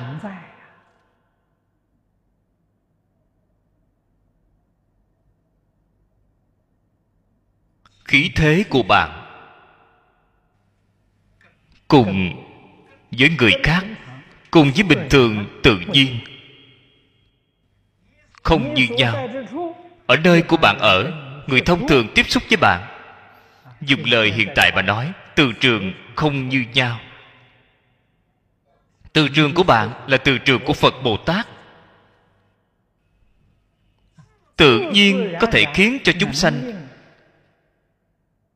tiếp xúc với bạn đều sanh tâm hoan hỷ.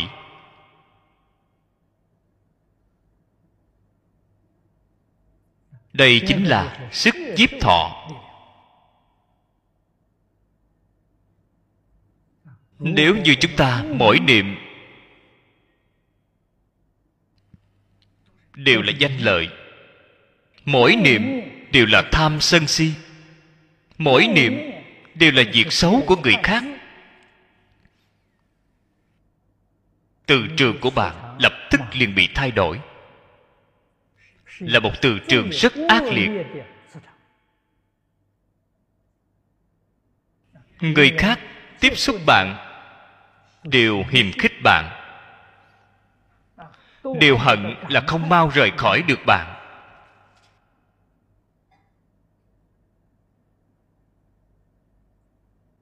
Những tình huống này, tôi nghĩ chúng ta ở ngay trong cuộc sống thường ngày, thường hay qua lại với người khác. Nếu như lưu ý và nói, sẽ có được cảm xúc. Thế nhưng, không biết được do nguyên nhân gì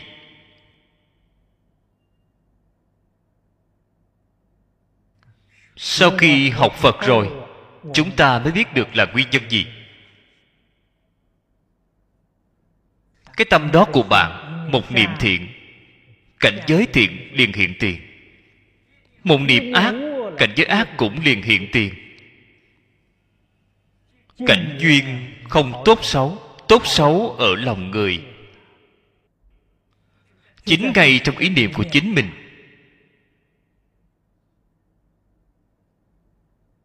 cho nên kiết khung hòa phước cũng ngay ở một niệm.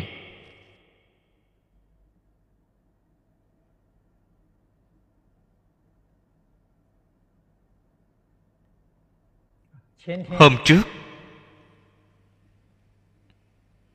đồng tu chúng ta là cư sĩ bác trở về từ pháp. Tôi hỏi thử tình hình bên đó ông nói với tôi, từ trường bên đó vô cùng không tốt. Ông nói xã hội âu châu hiện tại, khi đi đến bên đó, liền có cảm giác thân tâm bất an, có chút cảm giác lo sợ.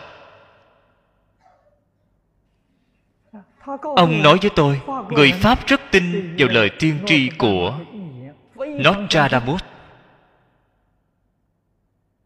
nostradamus là người pháp. Ngay đến trẻ nhỏ của người pháp cũng đều rất quen thuộc đối với ông. Thế nhưng, cái vấn đề này không cách gì giải quyết.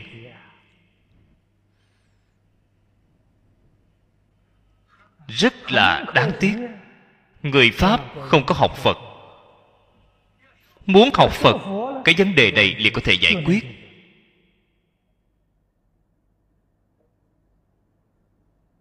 Họ chỉ biết được lẽ đương nhiên của nó, mà không biết được lẽ sở dĩ nhiên của nó.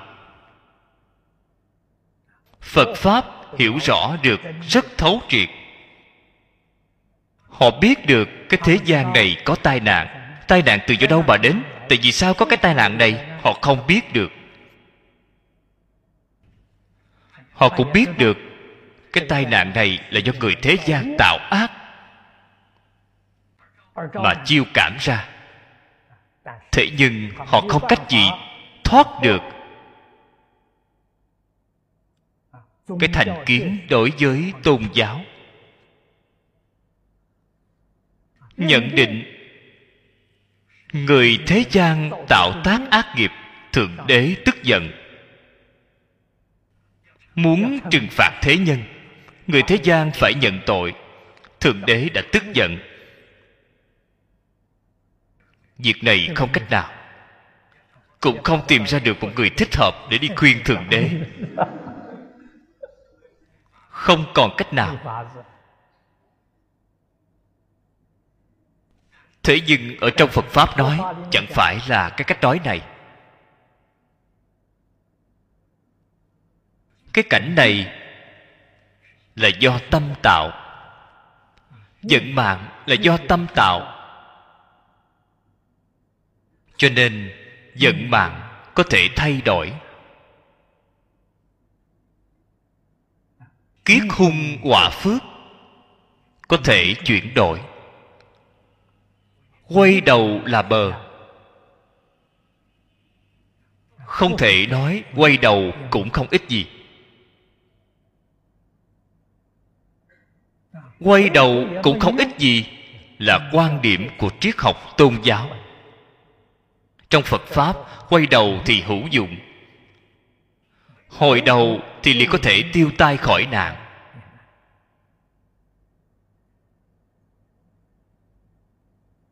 Thù thắng nhất là tâm của chúng ta phải giữ cái tâm phật. Tâm phật là chân thành, thanh tịnh, bình đẳng, giác ngộ từ bi. Giúp đỡ tất cả chúng sanh không điều kiện.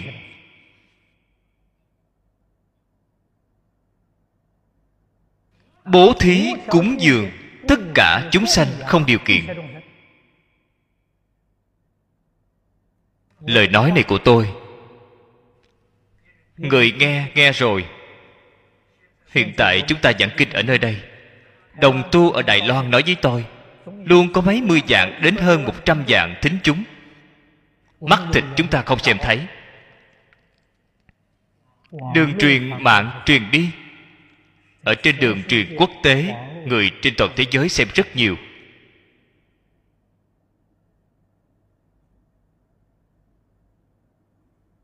Mọi người đều biết, gần đây chúng ta ở singapore thăm viếng các tôn giáo bạn chúng ta đều nhiệt thành cúng dường.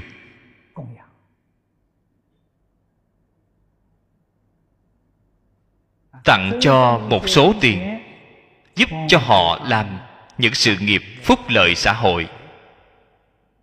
Thế là có một số người hiểu lầm. Đại khái pháp sư tịnh không rất có tiền. Thế là có rất nhiều người quá duyên đến tìm tôi. Kỳ thật, tôi tiền ở đâu mà có?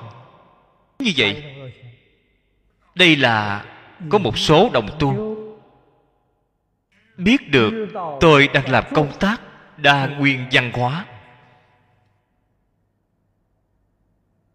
Hòa thuận chủng tộc. Hòa thuận tôn giáo. Họ khẳng định đối với cách làm, cách nghĩ này của tôi, thế là mang tiền đến tán trợ tôi. Tiền là từ do đây mà đến. Số tiền này chỉ định là làm cái việc này. Không hề chỉ định tôi đi làm sự nghiệp từ thiện. Cho nên thông thường đoàn thể từ thiện đến tìm tôi tôi thích và không thể giúp. Trong đây đương nhiên có không ít là đoàn thể phật giáo. Những người đưa tiền đến cho tôi không có chỉ định. Muốn giúp đỡ sự nghiệp từ thiện phật giáo. Họ không hề nói như vậy, thì tôi không thể động vào. Họ chỉ định là bảo tôi làm hòa thuận tôn giáo, hòa thuận chủng tộc, dùng vào cái hướng này. Tôi nhận ủy thác của họ, giúp đỡ họ làm chút việc tốt. Cho nên mọi người dạng chất không nên hiểu lầm. Bạn xem, ở cư sĩ lâm, ở bất cứ đạo tràng nào, đồng tu cúng dường những bao đỏ cho tôi. Tôi đều không có mở ra. Không hề xem qua. Toàn bộ đều tặng cho đạo tràng. Tôi ở bất cứ đạo tràng nào thì tặng cho đạo tràng đó tôi chưa lần nào xem qua.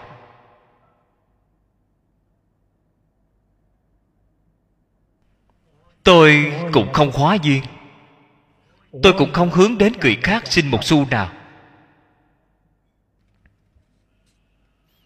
Tôi cảm thấy người xưa triều nhà đường.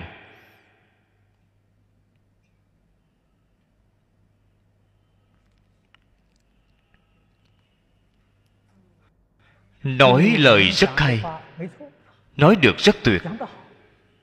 Nhiều một việc không bằng ít đi một việc, cư sĩ bàn nói. Ít một việc không bằng không việc gì. Người ta cúng dường bao đỏ cho tôi, thảy đều đẩy qua hết. Vô sự. Nếu tôi nhận vô rồi, vậy thì nhiều hơn một việc rồi. Tôi không nhận thì vô sự. Vô sự còn tốt hơn nhiều so với hảo sự.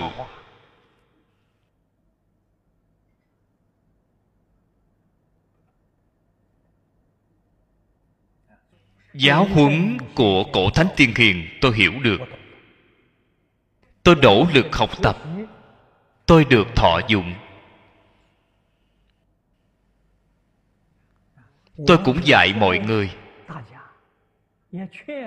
đặc biệt là các đồng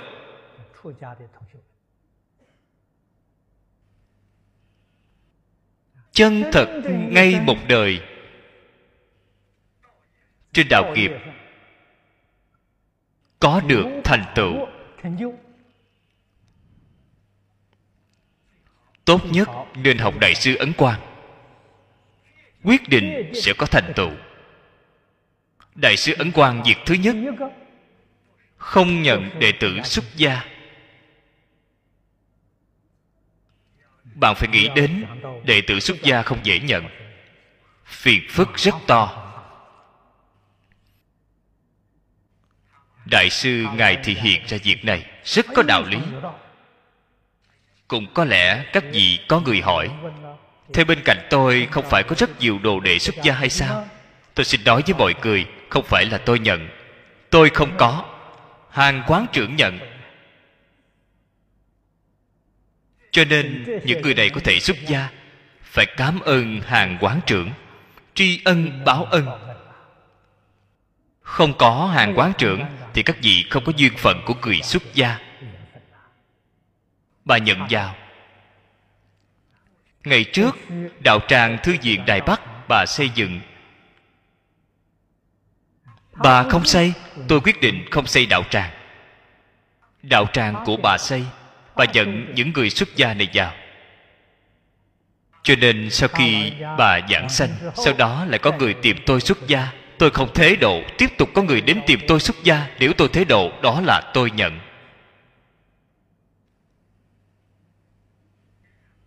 Cả đời không xây đạo tràng. Làm khách không làm chủ tự tại. Làm người chủ không tự tại. Làm người khách, tôi ở nơi đây, phòng ốc bị dột có dột cũng không liên quan gì với tôi, là việc của họ. Nhà bị hư rồi, không thể ở được nữa, thì tôi phải mau ra đi. Bạn nói xem tự tại giường nào. Người chủ thì có phiền não.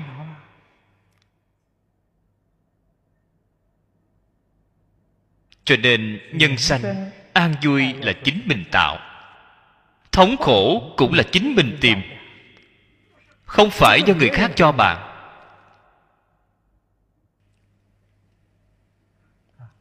Ấn tổ việc thứ ba. Ngài là ước hẹn với chính mình, không truyền giới. Không làm truyền giới sư cho người. Cả đời ngài không truyền giới trừ khi bình thường tam quy ngũ giới, việc này thì được. Tam quy ngũ giới, ngài không làm truyền giới sư.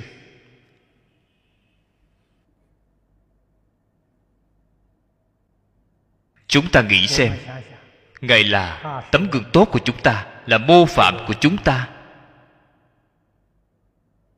Cả đời làm công tác hoằng pháp lợi sanh làm cho cái tâm định lại. Kiên trì tính nguyện của chính mình. Vậy cả đời của chúng ta có bảo đảm hay không? Không nên cho rằng bạn chính mình xây một cái đạo tràng, nhận được rất nhiều đồ đệ, tương lai khi già rồi sẽ có người người chăm sóc bạn không đáng tin. Cư sĩ lý mộc nguyên nói với tôi, pháp sư hoàng truyền, mọi người đều biết, phước báo bao lớn, nhận được không ít đồ đệ. Khi bệnh nặng, một đồ đệ cũng không có. Kết quả có người mắng đồ đệ của ông, sư phụ của ông bị bệnh bệnh nặng đến như vậy các người tại vì sao không ai chăm sóc hết vậy? Thế là đồ đệ thương lượng với nhau, cuối cùng mời một hộ lý đến chăm sóc. Hộ lý chăm sóc rất chu đáo. Lão hòa thượng ngày ngày ngủ ngon giấc. Kết quả lý mộc nguyên rất thông minh. Vì hộ lý này cho lão hòa thượng uống thuốc ngủ, lén lén lấy loại thuốc đó ra, lấy từ trong miệng ra, đem đi hóa nghiệm là thuốc an thần. Hộ lý rất thông minh để lão hòa thượng một ngày từ sớm đến tối ngủ say thì không việc gì rồi. Cho nên đừng thâu đồ đệ. Thâu đồ đệ đều là như vậy. Sẽ không chăm sóc bạn.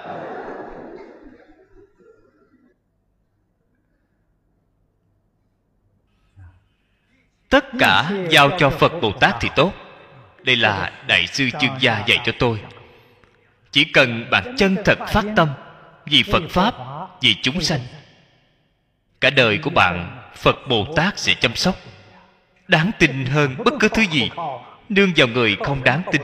nương vào phật bồ tát thì chân thật đáng tin. Tốt rồi hôm nay thời gian đã hết. chúng ta chỉ nhận đến đây thôi. A ni tho phở a ni tho 阿弥陀佛。